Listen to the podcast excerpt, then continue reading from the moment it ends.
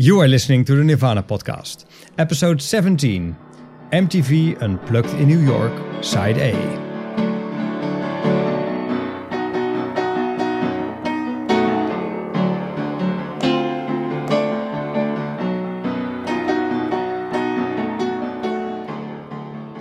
Hello, everybody, and welcome to the Nirvana podcast. My name is Sietse. And I'm Juditja. And what we do on this podcast is we uh, journey through the history and the music of the rock band Nirvana. Yeah, that has led us to November 18 of 1993, uh, because that night Nirvana played an uh, unplugged show, and it was later released as an album and as a DVD. Today we're gonna talk about uh, that uh, that session and the first part of the album. And I want to start off by making a confession. I don't Ooh. own the am- album. You don't? I don't. And I never actually realized that. but I know exactly why I don't. Because it was on MTV nonstop basically. And um, for people who have listened to previous episodes of uh, of this podcast, uh, they know that uh, I was an avid uh, MTV uh, watcher and listener. This show was on there when it first was released. Then it was already a success, so they repeated it often. And then after Kurt died, they basically played it like, well, I won't say 24 hours a day, but they played it like all the time. So I've basically heard and watched this unplugged session for months, multiple times a day while watching MTV. So then later on when it got released, I didn't buy it. I guess later on I just, I, I kept that memory or something like that. And then I realized when we were preparing for this, like, I don't have the album. So quite you know, weird. And, and, now we're in the, the streaming age. So now you don't really need to own the album to listen to it, of course. No, no, exactly. But I sort of do feel like I should obviously own it. Um, so I will, uh, I will definitely uh, buy a copy, uh, but maybe just uh. buy the DVD and watch it. Yeah, that might be nice. Um, and if you go to a CD store, I'm pretty sure you can easily find it for just a couple of bucks in a second-hand box. Yeah, yeah, definitely. a lot of copies of it, and a lot of people are uh, doing away their uh, CDs because, well, yep. who needs them anymore? So, well, we do. yeah, sometimes, sometimes, yeah. Well, not really, but uh, but still, it's nice, nice to have one. That that's how I got my copy um, that I'm holding uh, right now for just three euros. Wow! I picked it up uh, I already uh, owned it on uh, on vinyl, but I thought, yeah, right. it's always good to have the CD as well. Nice. I already said that they uh, recorded this uh, the show uh, in November 1993. Maybe it's good for um, our listeners who didn't listen to our previous 16 episodes or don't know that much much about Nirvana um, to just you know paint a bit of a picture um, of where the band was at at that moment. Yeah, well, basically, um, they had just released their third official album in utero after the success of uh, Nevermind Smells Like Teen Spirit. Um, they'd been uh, one of the biggest bands of uh, that period, which hadn't been easy for them. When they released In Utero, it was sort of a way to uh, maybe become slightly less mainstream but they still played like bigger stadiums, um, had a lot of fans, and um, there was a lot of tension within the band, and obviously also with Kurt Cobain himself. And they still wanted to challenge themselves, I guess. So sometimes shows went well, sometimes show didn't go so well. They played with other bands and tried out some new stuff. And basically, when MTV approached them to do Unplugged, um, even though they had like a strenuous relationship with MTV because that was really like the popular thing uh, that they didn't want to be really part of. It was something that they considered because it could also be a way to show another side of themselves. So yeah, yeah. and that was a side that they were already exploring during their uh, tour of the moment. Exactly. Because uh, in that tour, they, they brought along a, a cello player. They had like an, a, a, small acoustic set in between. Yep. So they were already developing in that direction and experimenting a bit.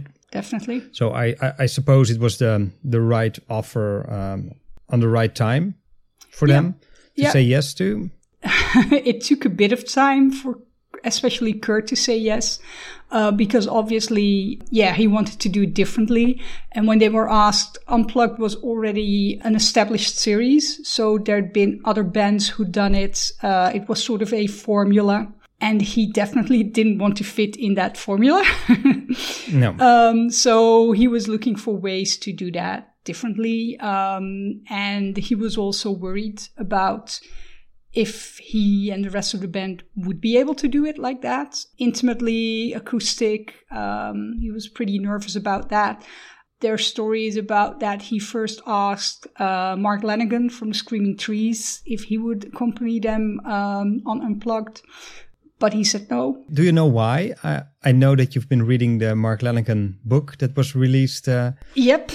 Yeah, it's a great read for anyone who's interested in that period. Uh, go and read it. It's not a happy story, but it's it's really a good read. Uh, no, basically, Mark was um, well, Mark wasn't in good shape uh, during that period, and um, said no to a lot of things, and also in this case had the feeling that it would bring him nothing, basically. And um, eventually, uh, Kurt, um, who was touring with the Meat Puppets, decided to ask them. And that was sort of, is a story that that was sort of the thing. When they said yes, he was like, okay, then, then we'll do it, basically. And obviously then he had a lot of other ideas like doing lots more covers, uh, doing a different staging, stuff like that, that drove MTV mad, but I don't think they're worried about that afterwards. no, no, I don't think so either. I, I think the idea really appealed to him and he was determined to do it on his own terms. So using his own equipment, even though it wasn't technically all unplugged and um, yeah, they they sort of Things like that. He has his his his Fender um, uh, amp on stage. Yeah. And they sort of disguised it as a monitor, so you don't actually see that he's not unplugged. So I I, I, th- I think that's about everything people need to know before uh, we go to the first track yes, Right. let's go. about a girl. Good evening. This is off our first record. Most people don't own it.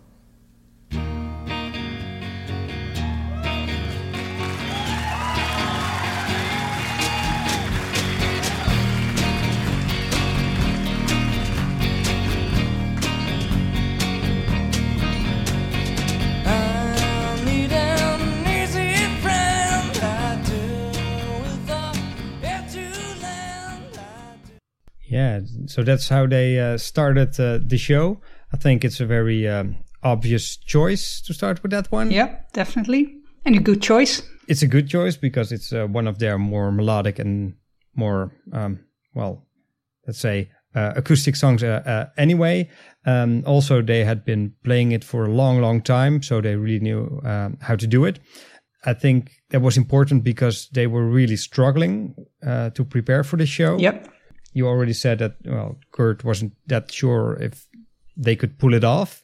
And um, it showed because there's been um, several accounts that people said whoa when they were rehearsing for this show it was it was pretty bad. And a lot of people thought oh this is going to be a, a disaster. Yeah. so i can imagine that that was uh, part of the reason why they decided to um, start off with this one Definitely. Um, I think it's interesting. We'll probably get to that with later songs as well. But what you're saying about the struggling, um, they apparently never did a full run through of the show.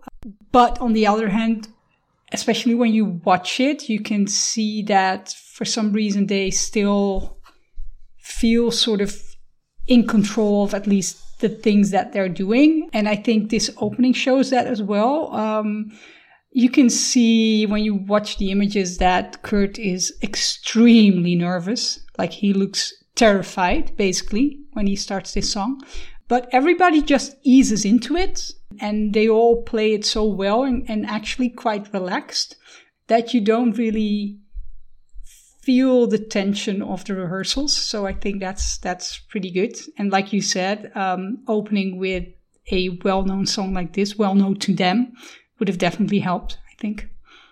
He even said so himself. It's off our first record. Most people don't own it.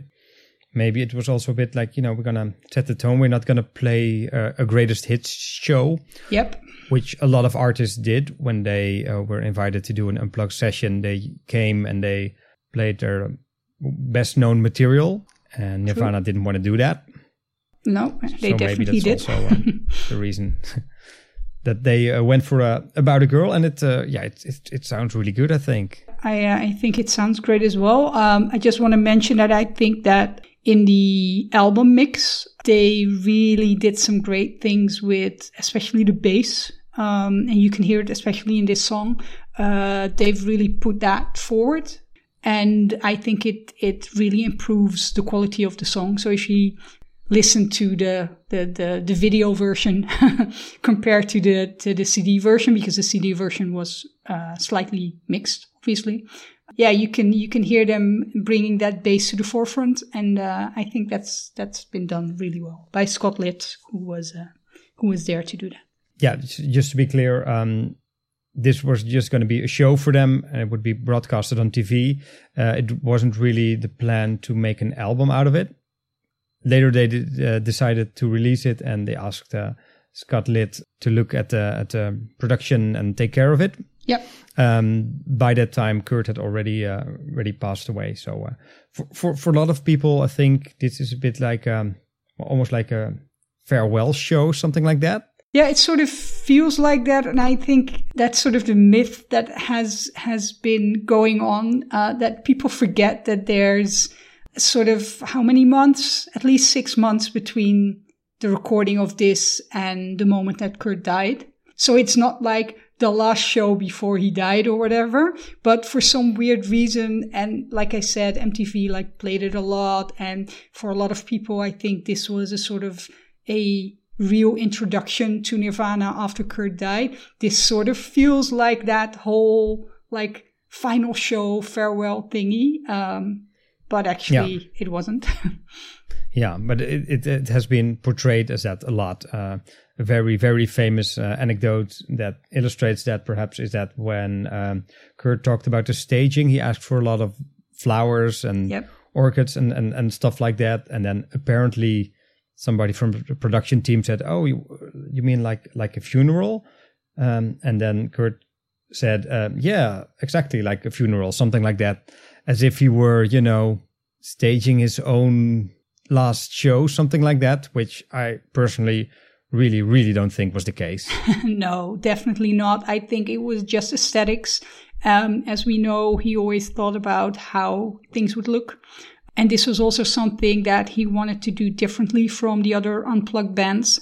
He wanted a totally different look. He wanted to be more stagey, more dramatic. Um, and I think with the whole funeral thing, it's the same as people saying like, "Oh yeah, he he sings about guns on like the first album." Yeah, yeah. We all Yeah. talk Well, about guns album. and funerals. yeah, um, yeah, there's people who pointed out that from all the cover songs, pretty much every song mentions death in some way. And yeah, maybe he was drawn to songs that had a certain mood or a certain yeah, lyrical content, but that doesn't mean that he selected those songs just to like send out a message or something. I personally, I don't, I don't believe that. no, me neither. Yeah. One more thing uh, before we um, move on to the next one. Uh, quite a while ago, when we discussed uh, the Bleach album, um, do you remember what you said about about a girl? Um, not by heart, but I I think I I have a feeling that I I probably mentioned that I like this version better. Uh, you actually mentioned that uh, you like the Bleach version better. Ah, wow. because and this is why I'm, I'm uh, why I'm bringing this up uh, because you uh, said you liked uh, the small part of vocal harmony they did on the studio Right. version. Yep, and that's not. And back then I didn't have like the um, separated tracks from About a Girl, but now I do. So I just want to throw them in uh, to illustrate what you uh, what you mean. Um, so here is how it sounded on uh, the uh, album.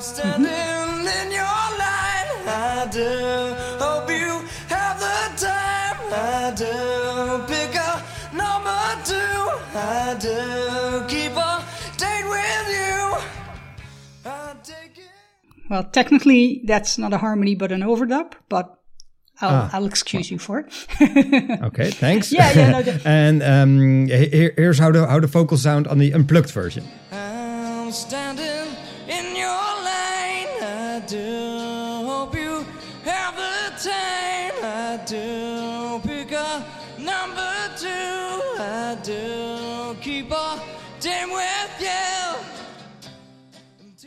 Of of course, Kurt couldn't sing two lines at the same time, but he, they could they could have asked uh, Dave Grohl to uh, to sing that uh, that line, but uh, yeah, just a small detail that uh, I wanted to uh, to point out. It's actually interesting you bring this up. Well, it was your point in the first place.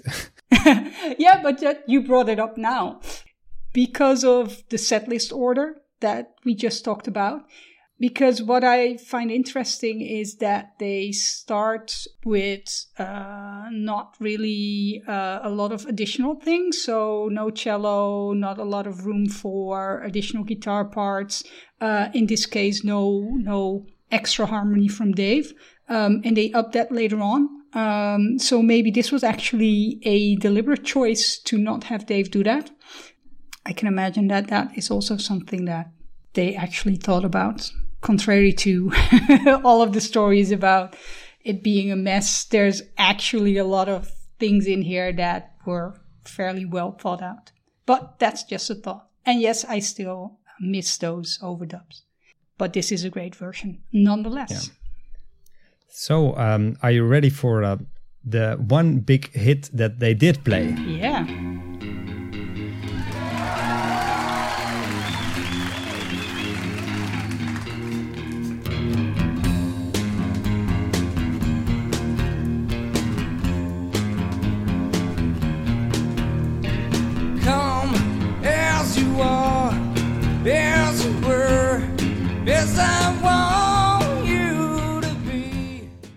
Yeah, so I think uh, MTV was really glad that they at least played "Come as You Are." And the audience as well, because you can really Yeah. hear them go, Yay, that's a song we know. yeah, yeah, absolutely, yeah. But like we said in the uh, introduction, uh, that was the only single they played at the time. Uh, they did play uh, "All Apologies" um, at the end of the show, uh, but that was when that song hadn't been released as a single yet. yep. Maybe they just threw it in just to at least get some credit from the MTV guys and say, okay, we're going to do just this one song and then we're going to do just whatever we want. Yeah, could be. What do you think of it? Well, I I, I kind of like it. It's it's not my favorite Nirvana song, but uh, No, we've touched on that uh, on uh, on, our uh, podcast about about Nevermind. It it is a nice version. It does give it a nice bring a nice twist to it. And also, what I really like about it is that it's a song that it's not like the most obvious pick to do unplugged. I mean, some of their songs, like like um, Polly or uh, something in the way, yeah, it's it's really uh, obvious to do to do those songs because they were already pretty um, acoustically recorded in the first place. Yep. But this is a song that had quite some loud guitars on it um, on the original version. Yep. So I really really like it that we have two fundamentally different versions of it, Yep. and it it, it works. Uh, I I like it. Maybe I like it even a bit better than the original version. How about you? Yeah, I'm not sure. Um, yeah, like you already said, we talked about it before. It's not my favorite song either. Um, I think it has its moments. I think that Kurt is really getting into what he's doing and, and being confident about this song as well. Um, I like how he, how he sings it with even more twang than usual. He's really sort of channeling his, his inner Neil Young here, I think. Um, Who did The- a pretty nice uh, unplugged uh, session as well? Exactly. the fact that I I find the original already a bit tedious and in this version it has that same problem. Every time I'm like yeah now something needs to happen. And then the first time it does like just at the moment I become bored then the break comes in. So that's good. And then towards the end it sort of loses tension for me. And I would have liked it if they'd done a bit more with it, like they did with some other songs. Um, it could have gained some some interesting extra, I don't know, whatever maybe more cello, extra harmonies, uh, all the things I like, basically. yeah, yeah, I, I agree, but I I think they probably didn't even have time to really work it out like No. that and come up with extra parts or or really really turn this song upside down. no, I think they they put that effort in other songs. Um, Yeah. and probably thought like people will like this. Um, we think it fits. Let's just do it. And then basically they did it unplugged.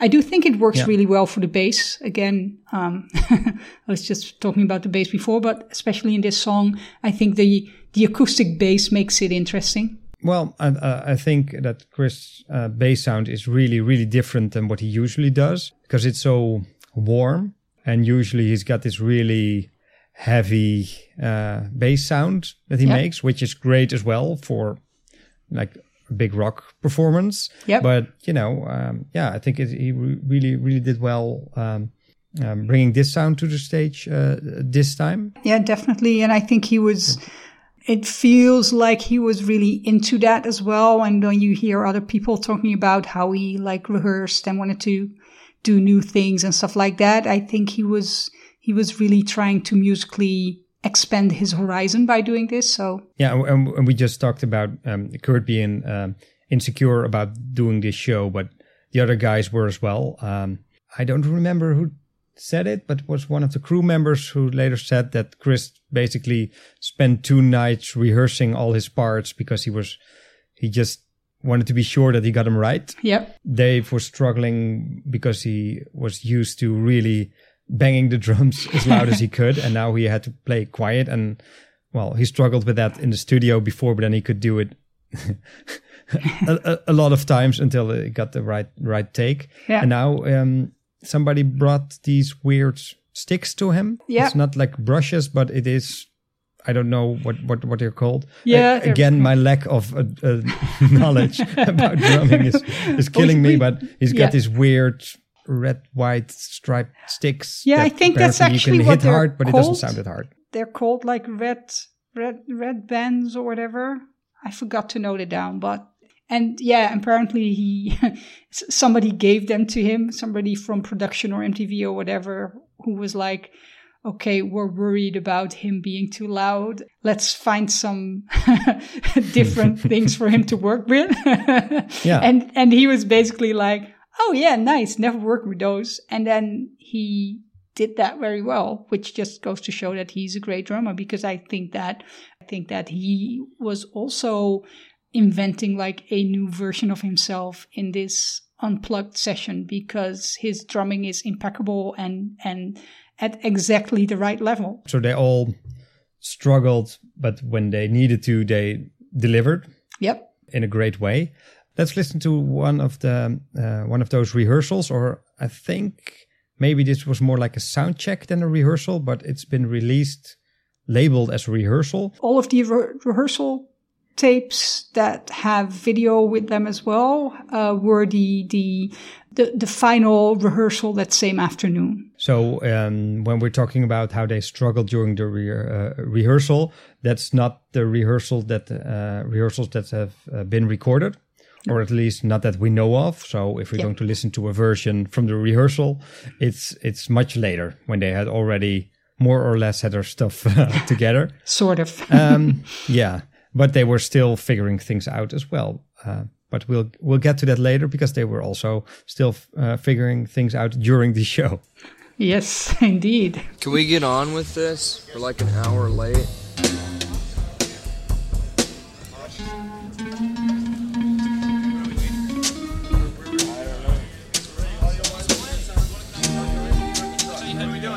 Hearing some kind of buzz from this. Is Scott ready now? Probably. Is Scott able to talk back to us? Can you hear me? Yes. Okay, I'm here. Okay, we're ready. Okay, we're rolling.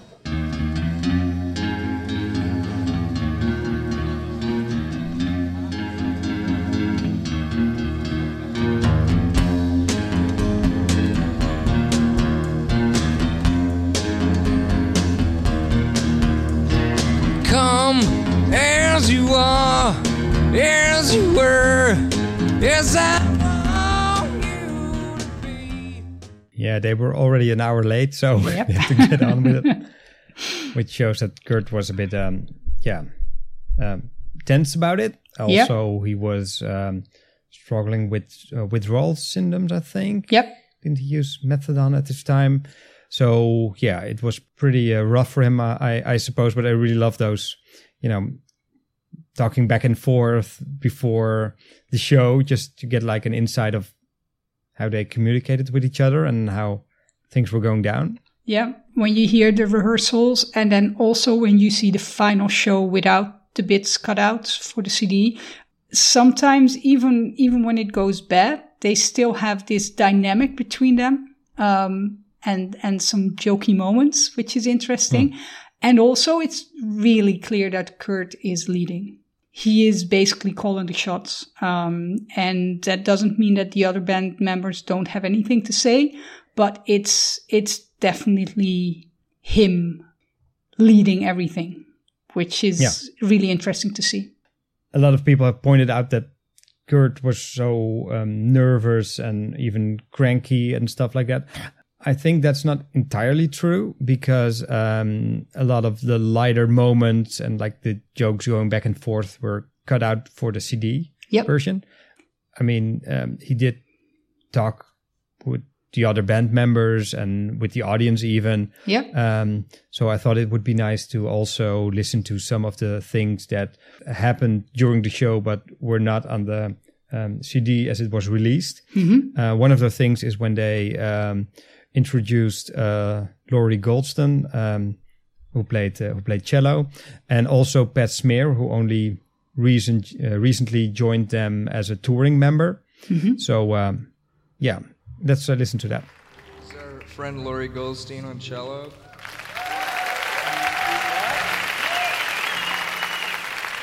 And this is our new guitar player, Pat.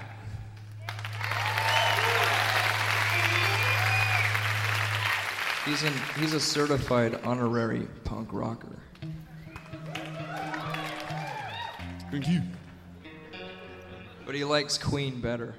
Yeah, I mean, it's not that depressing or angry or agitated as No, legend has it, right? No, definitely not. And also, I mean, just before this, you heard him like, "Oh, can we get it on? It's, we're already an hour late for the rehearsal." That's also something that lots of people say. Like, I've been in so many rehearsal situations and it's just annoying having to wait. And then there's like this camera crew has to set up. And I mean, it's stressful. Um, so I don't think it's, it's out of the ordinary, um, to say stuff like that. And introducing people like this, um, in such a, a friendly way, that means that you, um, you're happy with them and you're also happy with the situation at that moment. You just talked about um, Chris uh, bass playing this far, but he's not going to play bass on the next song because No. he's going to play accordion, which I think was a big f- surprise for a lot of people.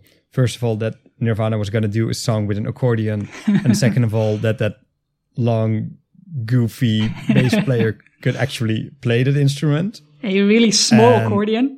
It looks really funny. Yeah, yeah. I, I've read somewhere that it was Kurt's accordion. Yeah, I read somewhere that at least it was Kurt's idea to do it, but I'm not sure if it was her, his accordion. Um, I mean, I would say, and this is probably really culturally ignorant, but with Chris being from Yugoslavia, um, it would make sense for him to own or play accordion just because in in Europe there is a big tradition of accordion playing, but I can't be sure, just a hunch. Um, so he picked up that instrument, and then uh, Dave um, uh, took over the bass. Yeah. Um, perhaps that was surprising for some people as well, because well, he was for Nirvana, he was pretty much just a drummer. Yep. If you hadn't paid attention, then you probably wouldn't know that he could even play other instruments. No, I, I always uh, found it interesting that when you look at the footage that they don't show him playing guitar that much. which is weird because I think you'd be interested in it to see him do that. But it could be that he was really insecure about it and said, well, don't point that camera at me. I don't know. Yeah, or maybe the camera guys or the director uh, wasn't that um, impressed uh, with Dave uh, as a bass player. Uh, I don't know, but I, I, think um, it really, really uh, marks like a turning point in the set. like we said, they started off with two of their own songs with just the regular live lineup. Now they uh, switch up the instruments. They introduce um, a guest mu- musician, um, and they do a cover song, uh, which is uh, "Jesus Doesn't Want Me for a Sunbeam."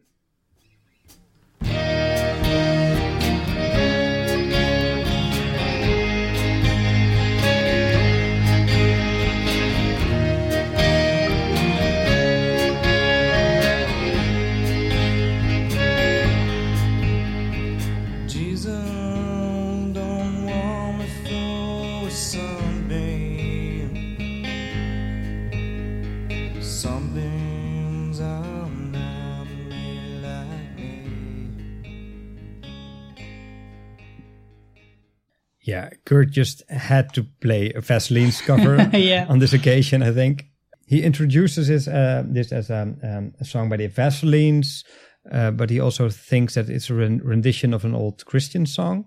Do you know if that's actually true? Um, yeah, it is, but the Vaselines' version is um, inspired by a traditional song. So you could say that this is a Vaseline song, but the original um, is obviously uh, Jesus wants me for a sunbeam, because Yeah. no And- Christian would sing Jesus doesn't want me for a sunbeam, obviously. No. Yeah. It's confusing because here um, Kurt sings Jesus don't want me for a sunbeam, and the track Hmm. listing says Jesus doesn't want me for a sunbeam. So I guess we'll never know what Jesus really wants. But yeah,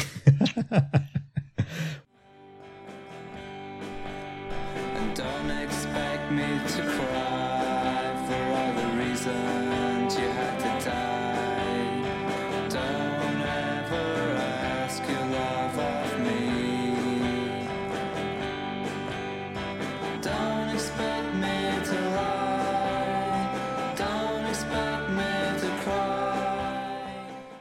listening to the original um, Vaselines' version, I was thinking it would have been so great to have at least one occasion where um, they had a, a female vocalist come on stage and sing that part. for for Nirvana, yeah, Yeah, that I could mean, have been we- nice.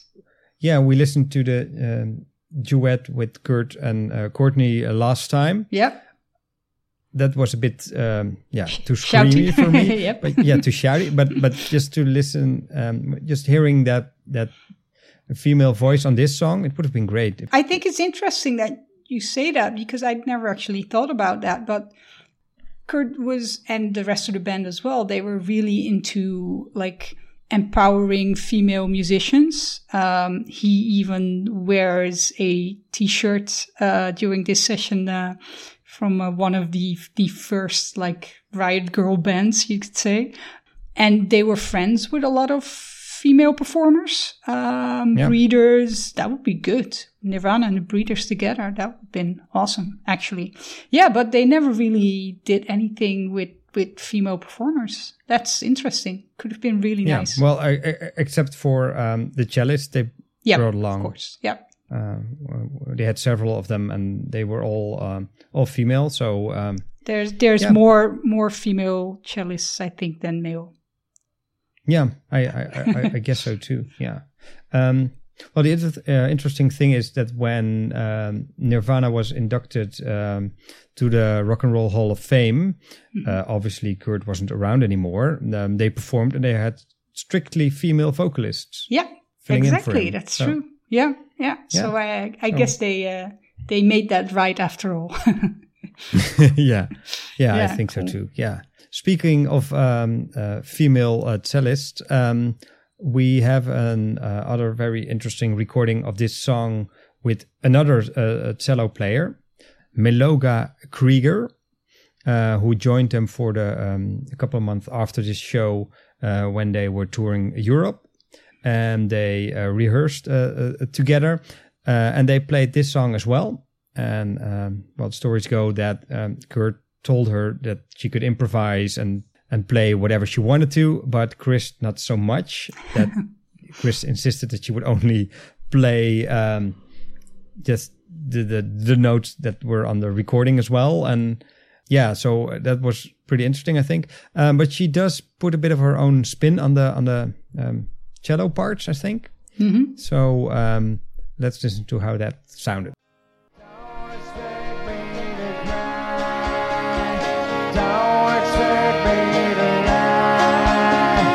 Don't expect me to cry. Don't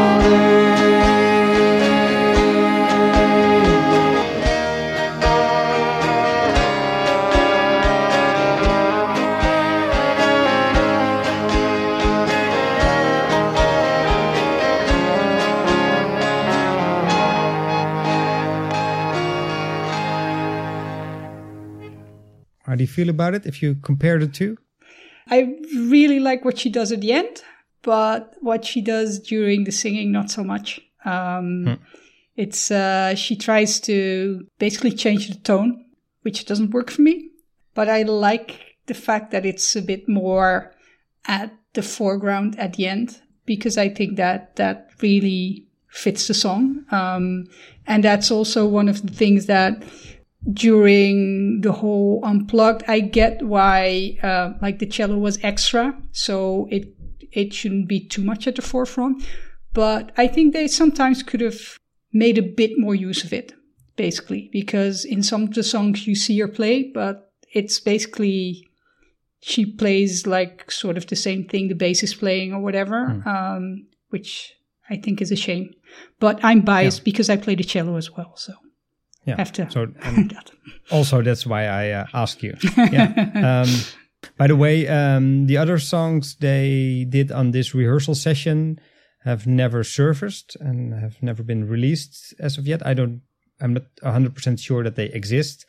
I suppose it doesn't really make sense to record and keep only the one song. So perhaps one day we'll uh, we'll find those other uh, recordings from that uh, session as well, which would be great. Yeah, definitely. Right. Um, so want to have a listen to the electric version of uh, Jesus Doesn't Want Me for a Sunbeam as well, or Yeah, let's do it. it? No, it's a great song. yeah. So let's listen to the uh, electric live version of this song, and then we're gonna do go uh, straight into uh, the next unplugged song.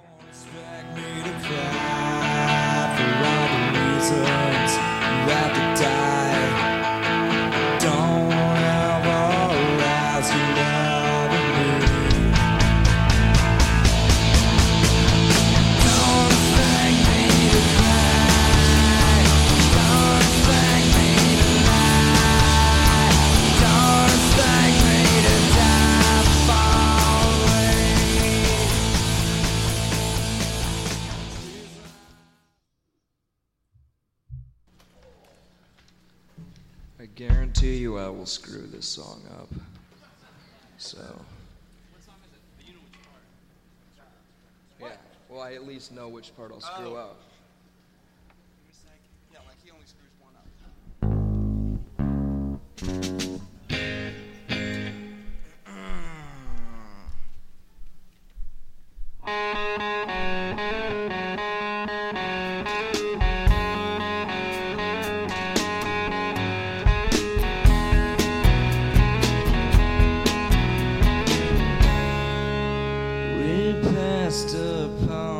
Upon spoken wasn't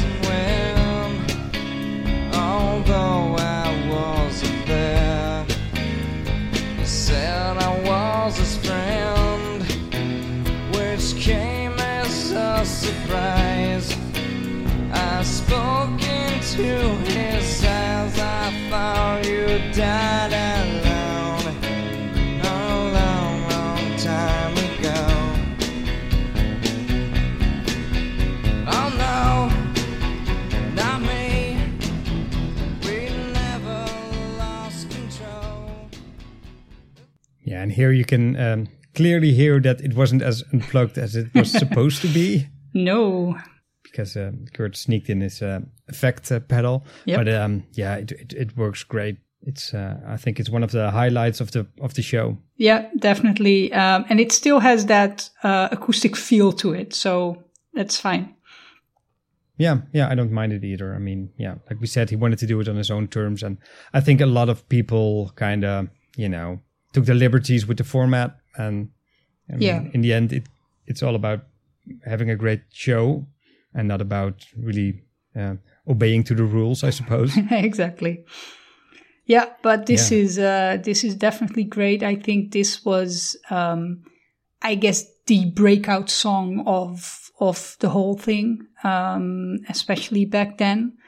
People were just amazed by it, and you have to realize that it's um, it's a David Bowie song, but it wasn't a well-known David Bowie song, so Bowie fans knew it, but the general audience wouldn't have and it's sort of become like a Nirvana song, I guess. Uh, although most people do know it's it's Bowie's, but it fits them so incredibly well that they really they really own this song, even though the original is great as well. But it's it's like a a perfect fit for the whole band, I think.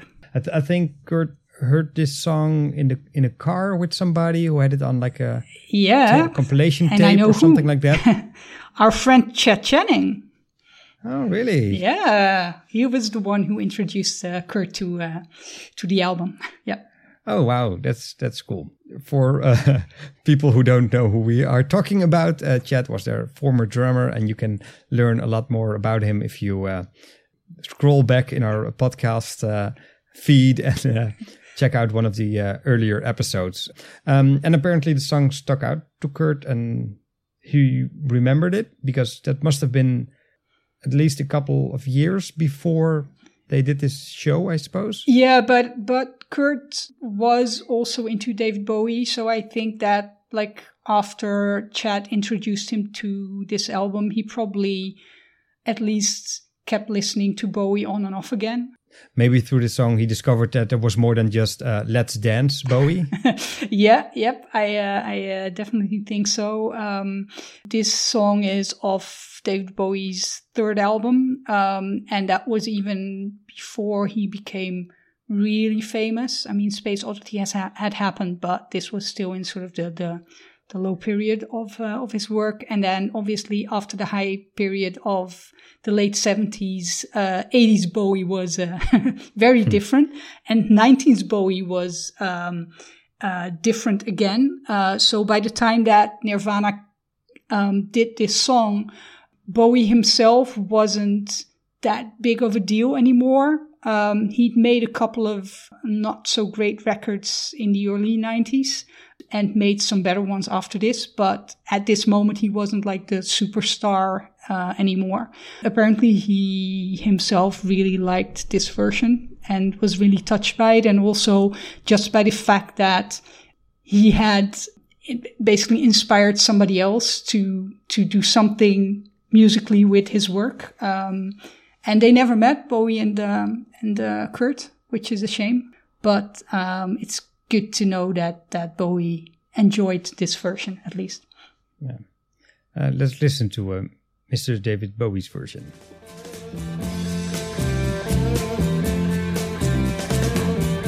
I laughed and shook his hand and made my way back home. I searched for home and land. For years and years I roamed. I gazed a gazeless stare at all the millions here. We must have died alone a long, long time ago.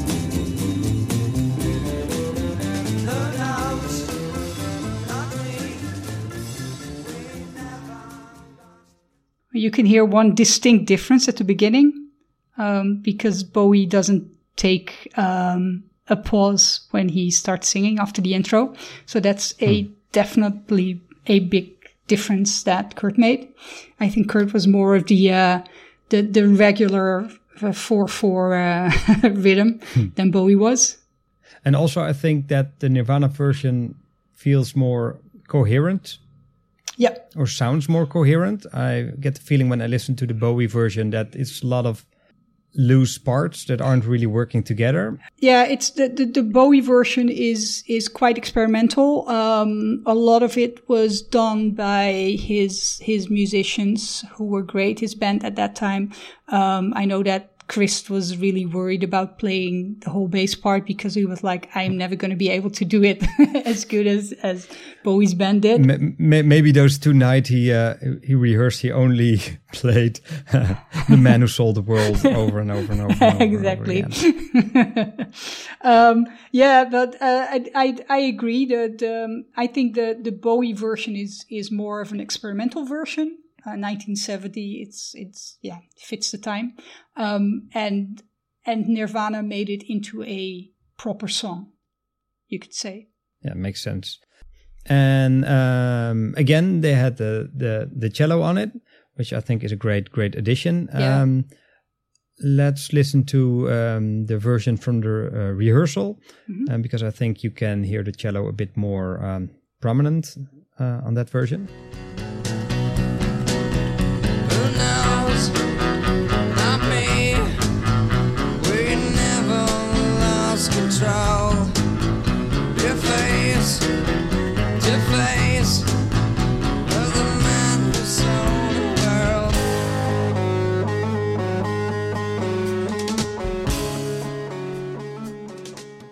Yeah, so I really like that um, that addition to the Yeah. to the song. Yeah, definitely.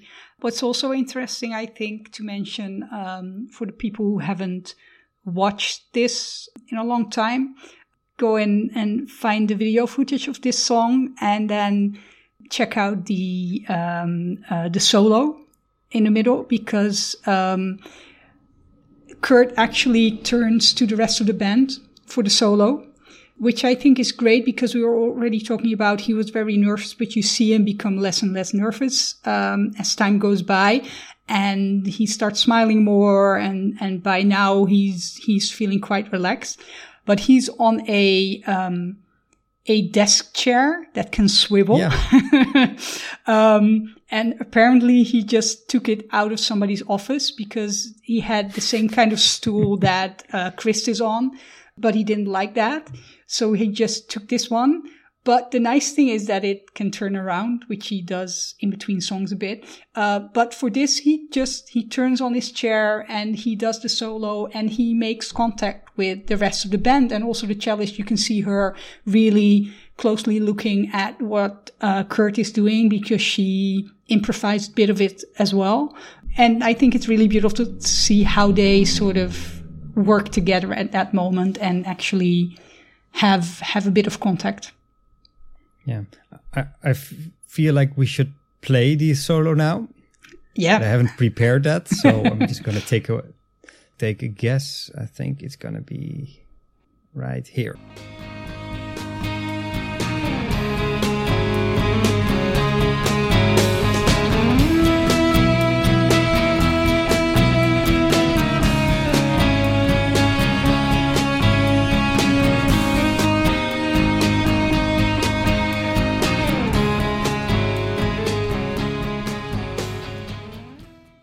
He, he didn't screw that up. uh, No. like, he, like he said he would.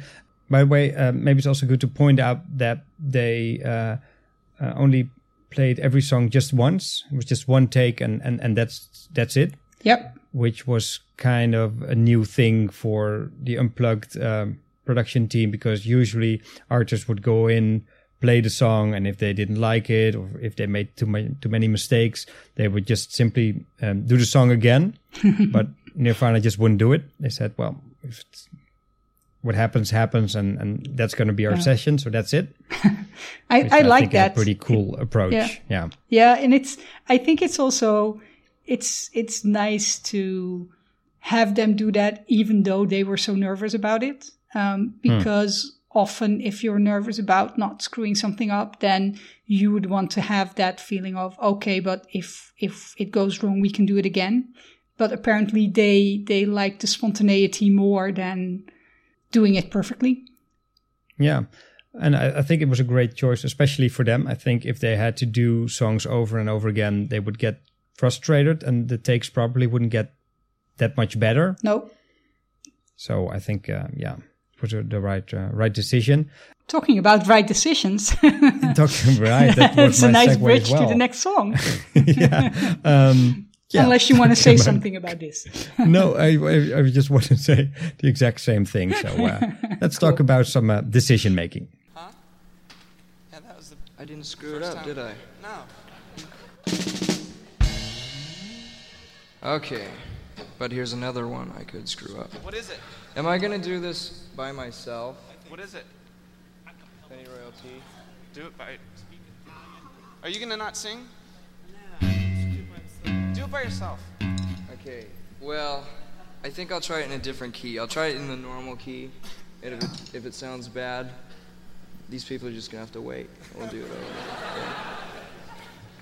Do you ever smoke that?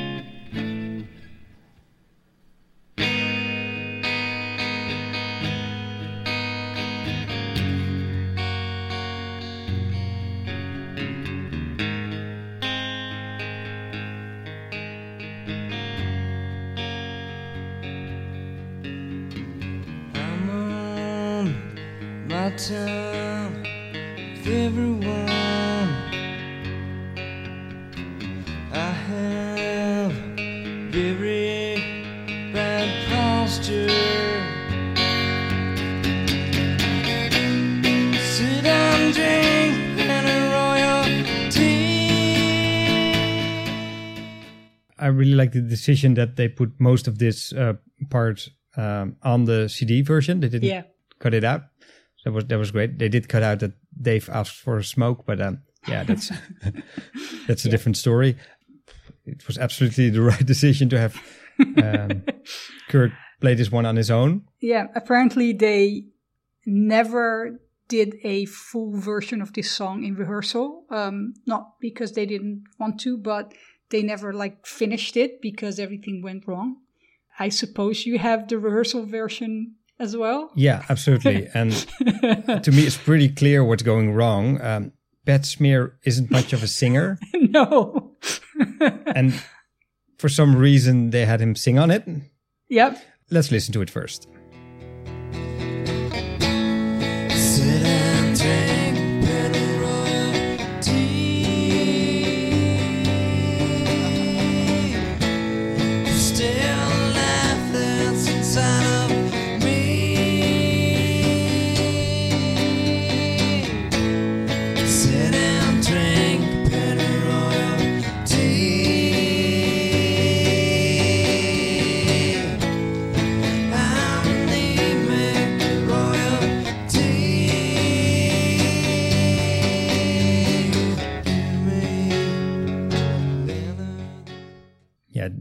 They, they tried out a, a few different things?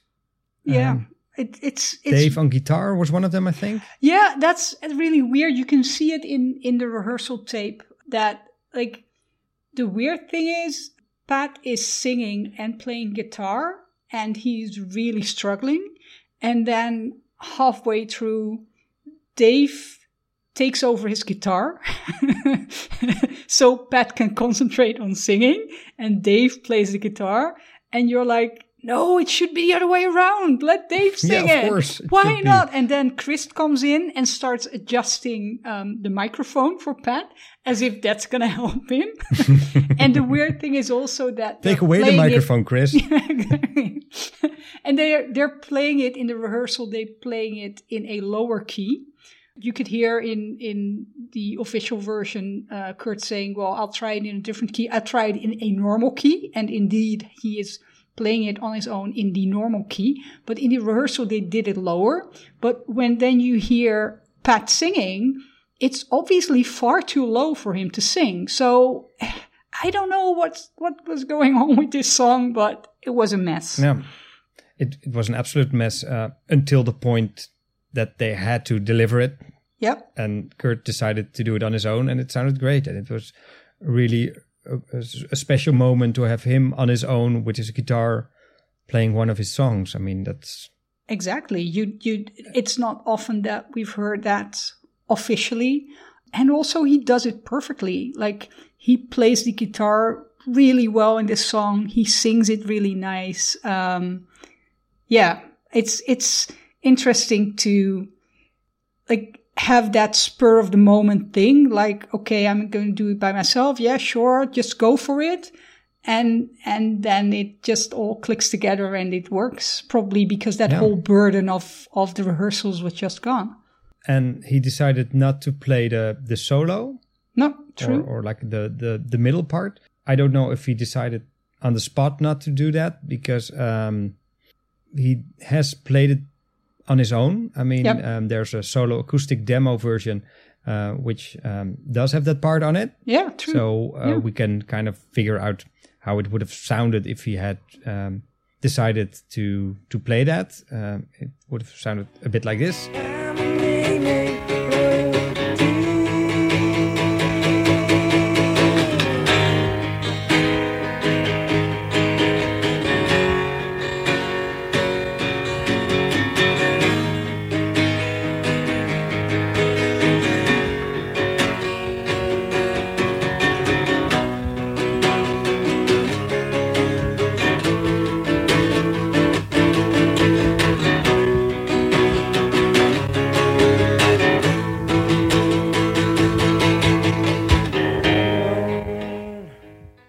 Again, I think it was the right choice to skip that because Yeah. I really get the feeling that you're missing the the full force of the band behind him in this part.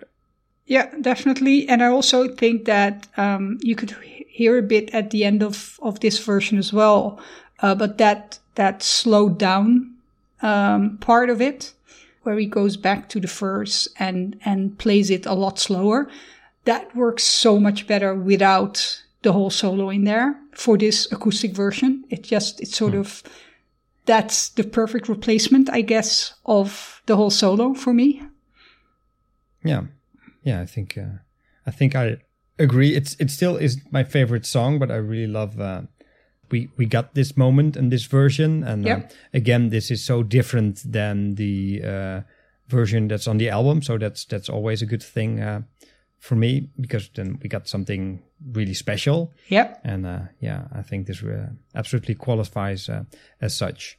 I, I find it interesting that I, I don't know why, uh, maybe there's a reason for it, but that they didn't kick it out. Because if it went so bad during rehearsal all the time, why didn't they just skip it?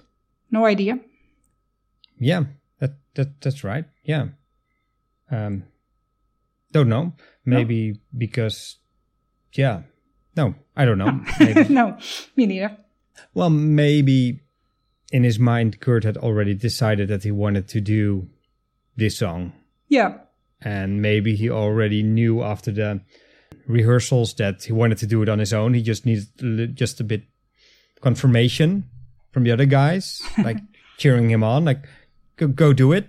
yeah, And uh, yeah, uh, true. Uh, That's I mean, that's nice. really believed in this song. He really thought it could be like a big, Yep. successful hit record song. I've never True. really understood why, but uh, he really believed in the song, and I think he wanted to uh, to bring it forward. So I, I guess that's why, but uh, I don't really know. No. Right. Um, the, the the debate goes on even after this uh, this song. Um, um, now it's not uh, about how they're going to play uh, uh, a song, but uh, what song to play. Yep. Um, well, let's do it now then. Oh, we can't play those two back to back, can we? Oops. Okay. Yeah, but on a Plain's tuned down to a D. Let's just play them back to back. Who cares? It'll be edited different. This is a television show.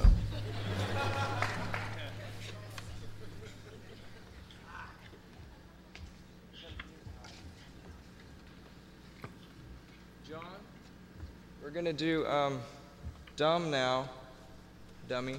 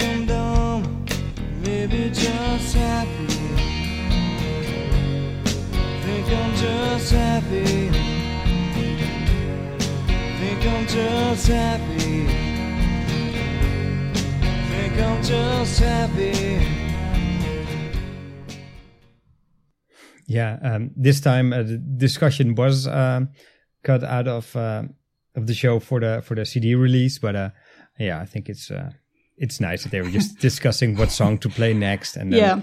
And and we'll we'll hear the um, the resolution of this dilemma in the song that comes next. yeah, right. Um, but first, let's talk about to this yeah. uh, rendition of Dumb. exactly. Yeah, it's great. I love it. Yeah, I like it as well. Yeah. It's it's. I mean, I think we when we talked about Dumb before, we both. I think we both liked it, um, but it wasn't like top of our list. Um, to me, this this is really the the version that elevates it from a nice song to a really good song um, by just adding little details in. Uh, and and also the intention with which it's played by the whole band. It's yeah, to me this is like the perfect rendition of uh, of this song. yeah, yeah, I think so too. And they had it lying around for quite some time. I mean, Yeah, I think it, yeah, it took them some time to really settle on what to do with this one. We, uh, I have a pretty old version lined up from uh, 1990. wow, Um, so uh, yeah, let's uh, let's uh, listen to how it's um, sounded uh, over three years before they uh, came out and uh, and played it for the uh, unplugged show. I'm not like them, and I can pretend the sun is gone, and I have a light. The day is done,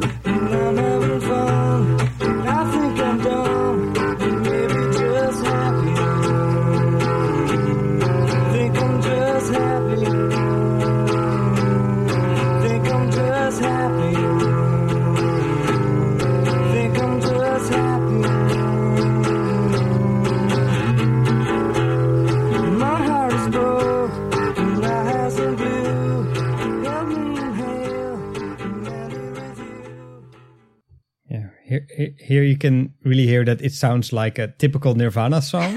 yep, if they would have played it with a full band and uh, distorted electric guitar um, and sing the verses, then probably it would have been like a like um, a Nevermind outtake or something Yeah. like that.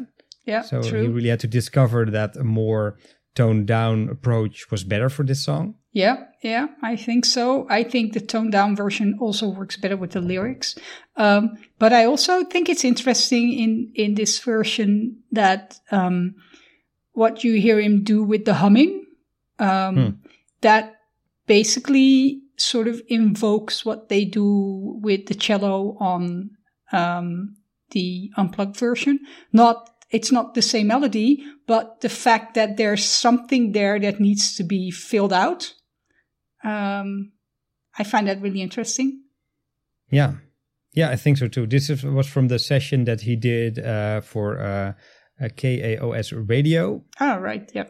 when he called uh, uh what's his name again the guy from uh, beat happening Yeah. uh, calvin johnson Calvin Johnson. um uh, who, who hosted the the radio show we just called him up and said oh i want to come by and play some songs and um, yeah this was this was one of them it's really amazing that he had this song lying around and didn't use it for nevermind album i don't even think it was considered to be on No. there um then put it on the in utero album and also uh yeah make like like you said like a definitive version uh, on the uh, on the unplugged show and uh yeah it's uh, it's really fun to see how a song can develop and you know be shaped uh, through time i think Yeah. Yeah, definitely.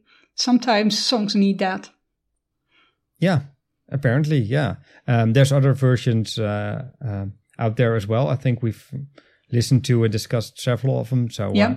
uh, um, yeah, I, I, had, I had this one uh, lined up for quite some time. I thought, well, sooner or later we're going to get to the unplugged show, and then, then I'll have this one uh, to uh, Nice. to share with our listeners. So uh, Cool.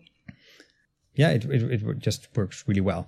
Anything more about Dumb, or are we going to uh, the big reveal? No, let's go to the big reveal. Okay, here we go. this is what uh, Kurt said after he uh, was uh, finished playing Dumb.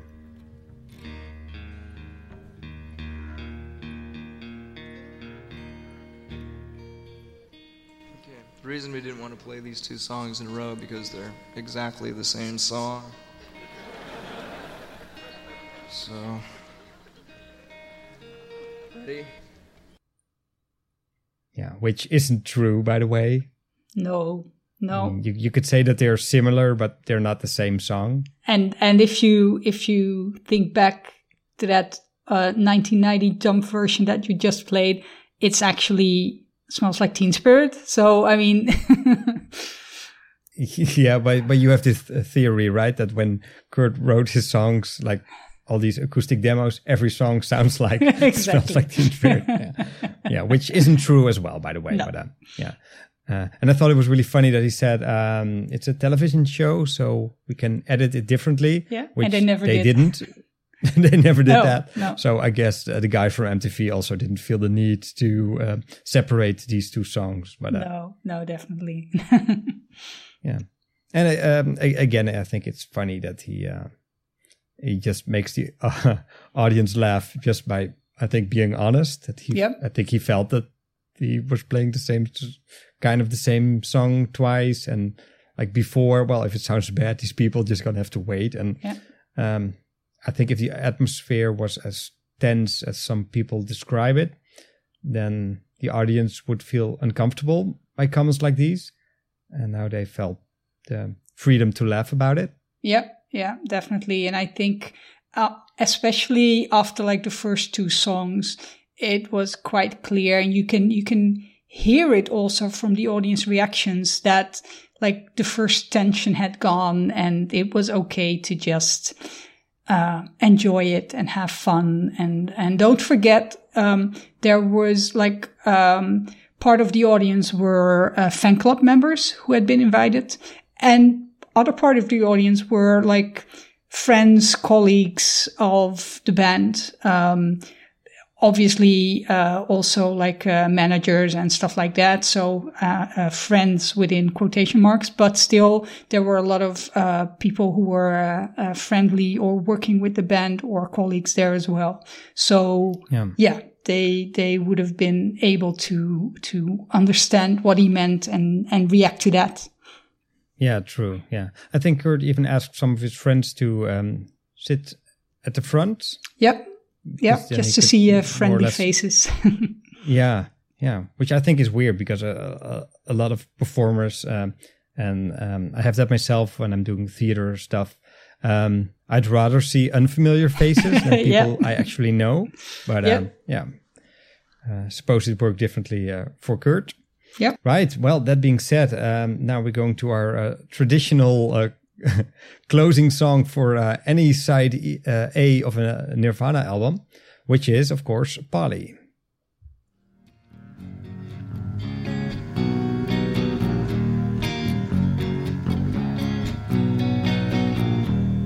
Polly wants a cracker. Maybe she Ask me to untie her. Juicing didn't ask for a few. Isn't me? Haven't seen. Let me clear dirty wings. Let me take a ride. Hurt yourself. Want some help? Help myself. Got some rope. Haven't told. Promise you. Haven't true. Let me take a ride. Hurt yourself. Want some help? Help myself.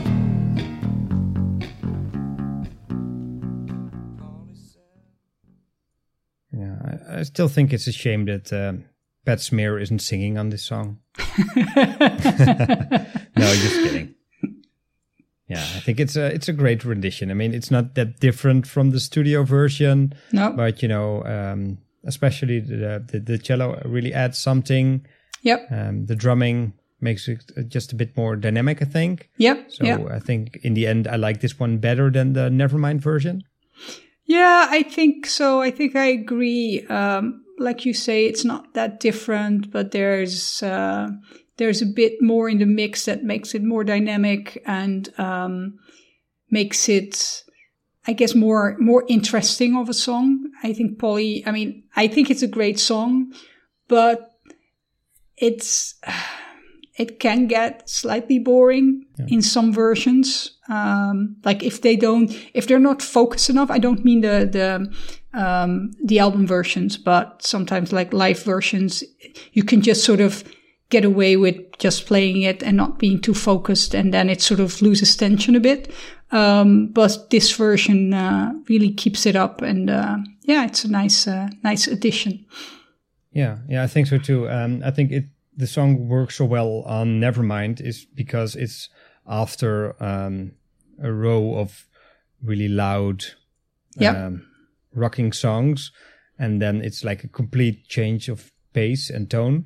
And yeah, now it it it more or less um, uh, fits right in. Yep.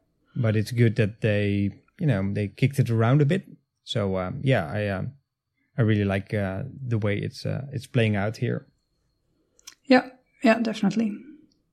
Um, I already, um, well, jokingly uh, said that um, they should have put um, uh, Pat on on vocals for, for for this one. It it still puzzles me that they did that during the Euro tour quite a lot. That Pat was singing and not Dave.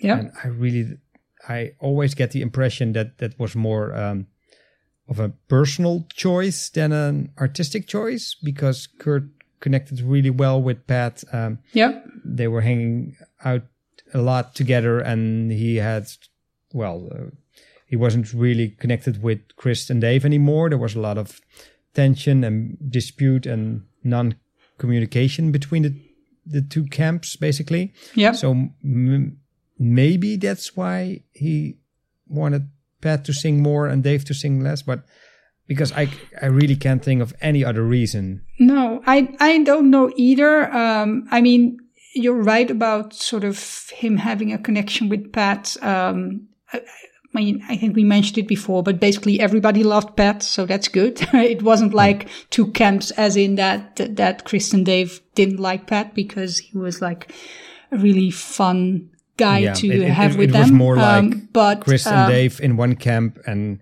Kurt in another camp, Yeah, exactly. and and Uh, Courtney with him and Pat between the camps, some, some something like that. yeah but i don't know i mean i think perhaps dave was was fine with it. I mean he he is kind of a relaxed guy and he was sometimes struggling with harmonies as well. You can see that in some of the uh, rehearsals for um, um, unplugged too that he like if he doesn't hear himself well he has a he has a hard time uh, uh, keeping the right tone. I mean it's not that bad but still so Um, yeah, he was. Um, yeah, he could be insecure as well. Um, Yep. Let's listen to uh, to the proof uh, of that uh, uh, uh, st- statement.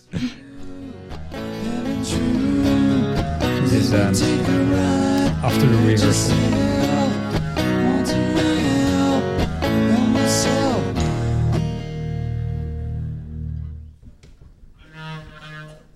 Scott, should we do dumb now?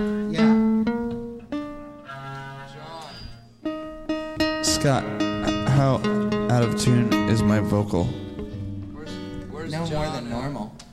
Meaning what? It's fine. Swear to God.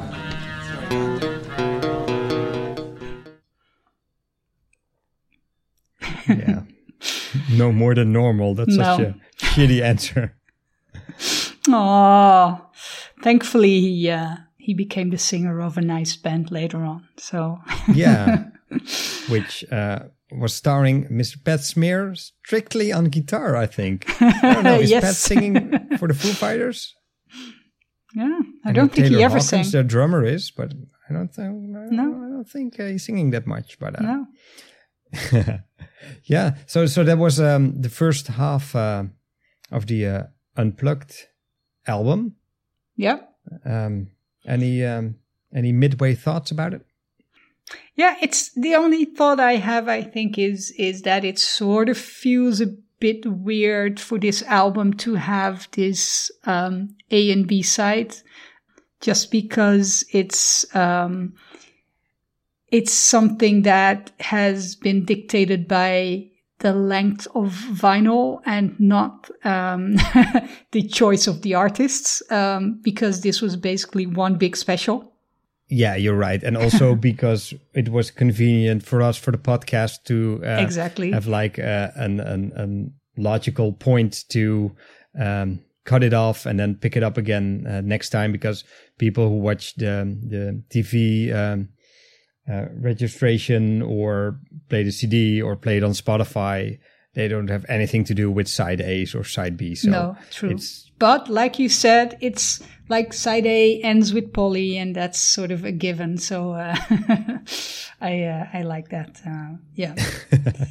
maybe we could end um, this um, uh, podcast uh, with like a special bonus track Oh, because um, I found out that on YouTube people really like making fake unplugged versions of Nirvana songs. Have you ever no, you ever come across one of those? no, I haven't. What what's what's a what do you mean with a fake unplugged version? Well, I think it's best uh, to listen first, and then you can uh, then you know you know the concept, and uh, then we can uh, discuss it just just a little bit before our, we say our goodbyes. What are we doing? This is the last song of the evening.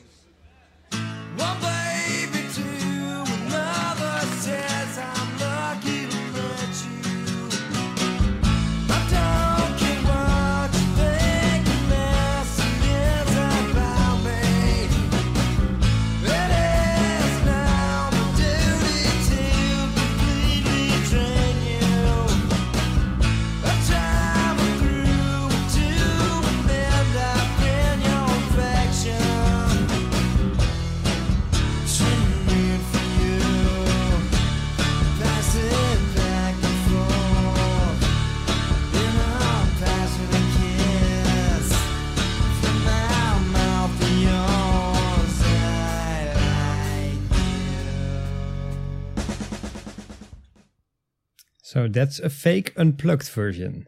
They basically took the vocal track from the uh, Nevermind version of Drain You and they played their own um, acoustic instrumental track and then put the two together and there you have it. Wow, that's interesting and weird. yeah. Well, I I think it was it's kind of kind of nice to to have. I mean, it's like yeah, a fun um, um, hobby, I suppose, to create those. I mean, yeah, yeah. I like that. um, yeah. Wow. What I don't like that much about it is that uh, it's on uh, YouTube. Um, if you go look for it, it's labeled a Drain You uh, MTV Unplugged, and by throwing in that just that that short quote from Kurt, uh, like this is our last last song, which um, makes it seem that it's actually a song that they played on the unplugged session, Yeah. which obviously isn't true. So I think that's a bit misleading. But um, yeah, it's fun that somebody took the effort to um, to create this.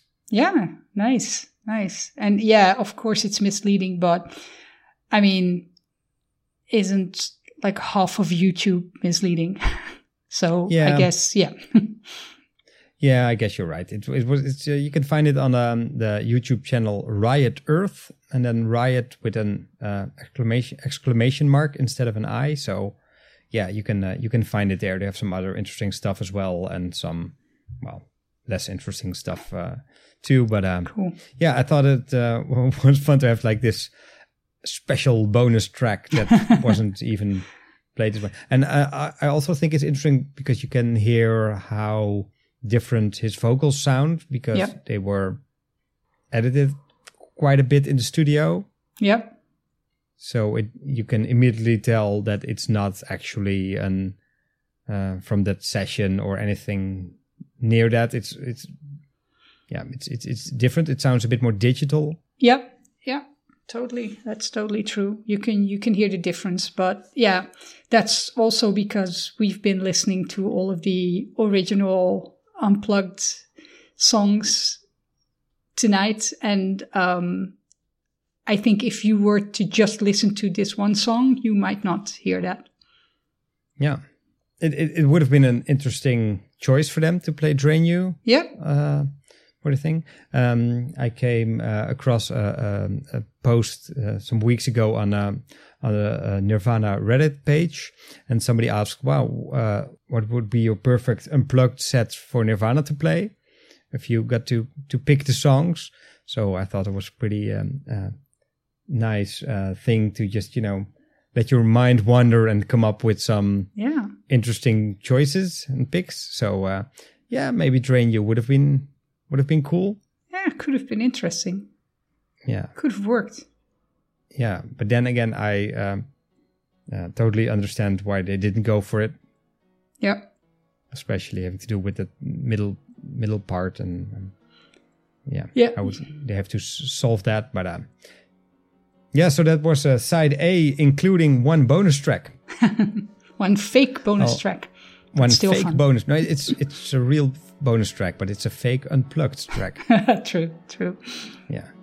Okay. So, um, thank you for uh, joining me again. Yes, thank It you for uh, having me. It was a pleasure pleasure talking to you as always. Um, well, of course, uh, next time we're going to talk about uh, the second half of uh, um, the show and uh, and the Yeah. recording. Yeah, I hope everybody who's listening to this will tune in again. Also, if you uh, enjoyed listening to this podcast, uh, please uh, share it with your friends or put it on your uh, social media feed or do whatever you can uh, to uh, to spread the word about the podcast because uh, yeah we would love to have um, as many uh, listeners as possible.